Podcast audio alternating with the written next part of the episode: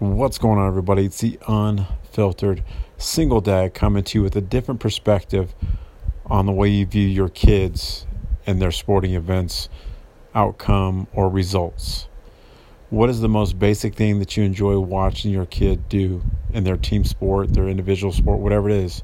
For me, it was just them giving 100%, giving their all, and going out and competing, regardless of the sport, the outcome, or their individual performance.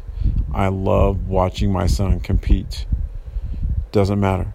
Watching him give his all and compete just puts a smile on my face all the time. Didn't matter when he was eight, put a smile on my face, or 18, still put a smile on my face. And I still tell him I love watching him compete. So that's just a different perspective to take as you go out and you watch your kids, you know, as we get deep into the summer and all the sports get really big and busy and a little bit more intense than they need to be. Perspective watch your kids compete and make sure they know you love watching them compete. That's my perspective for the day. Have a great day and remember, just enjoy.